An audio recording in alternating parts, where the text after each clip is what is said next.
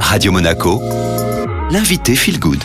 Et comme chaque vendredi, Linda Posé, coach en développement personnel, est à mes côtés. On continue à parler donc des blessures émotionnelles. Il y en a cinq. Eh bien, on va zoomer tout simplement sur chacune d'entre elles. On démarre avec la blessure de l'abandon.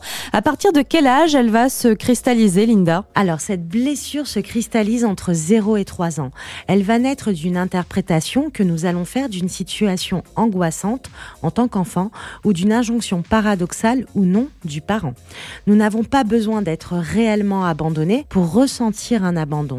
Une simple mise en couveuse ou un passage en néonate suffit à cristalliser cette blessure. Ou encore lors de la rentrée en crèche ou chez la nounou. Elle concerne généralement le parent de sexe opposé.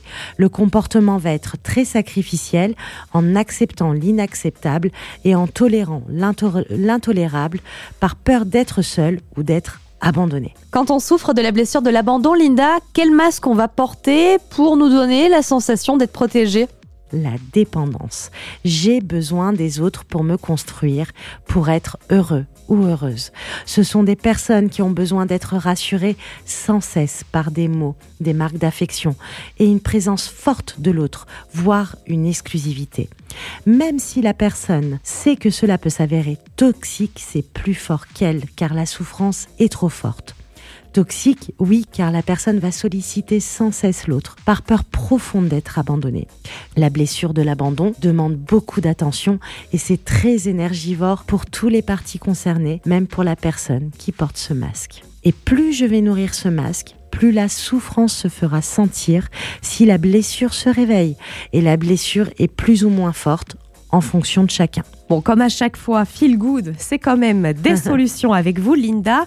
Est-ce qu'on peut guérir de la blessure de l'abandon? Oui, bien sûr.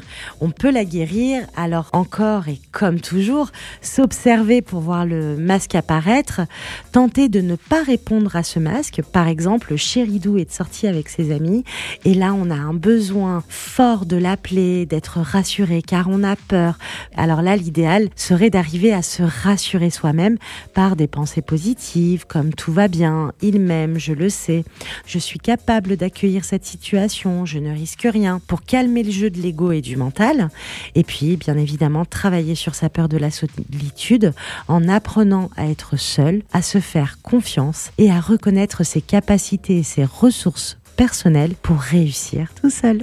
Merci beaucoup Linda. Rendez-vous dès vendredi prochain pour la suite. Si vous avez envie de réécouter, partager euh, ce podcast, rendez-vous sur Ocha, euh, Apple Podcast ou encore Spotify.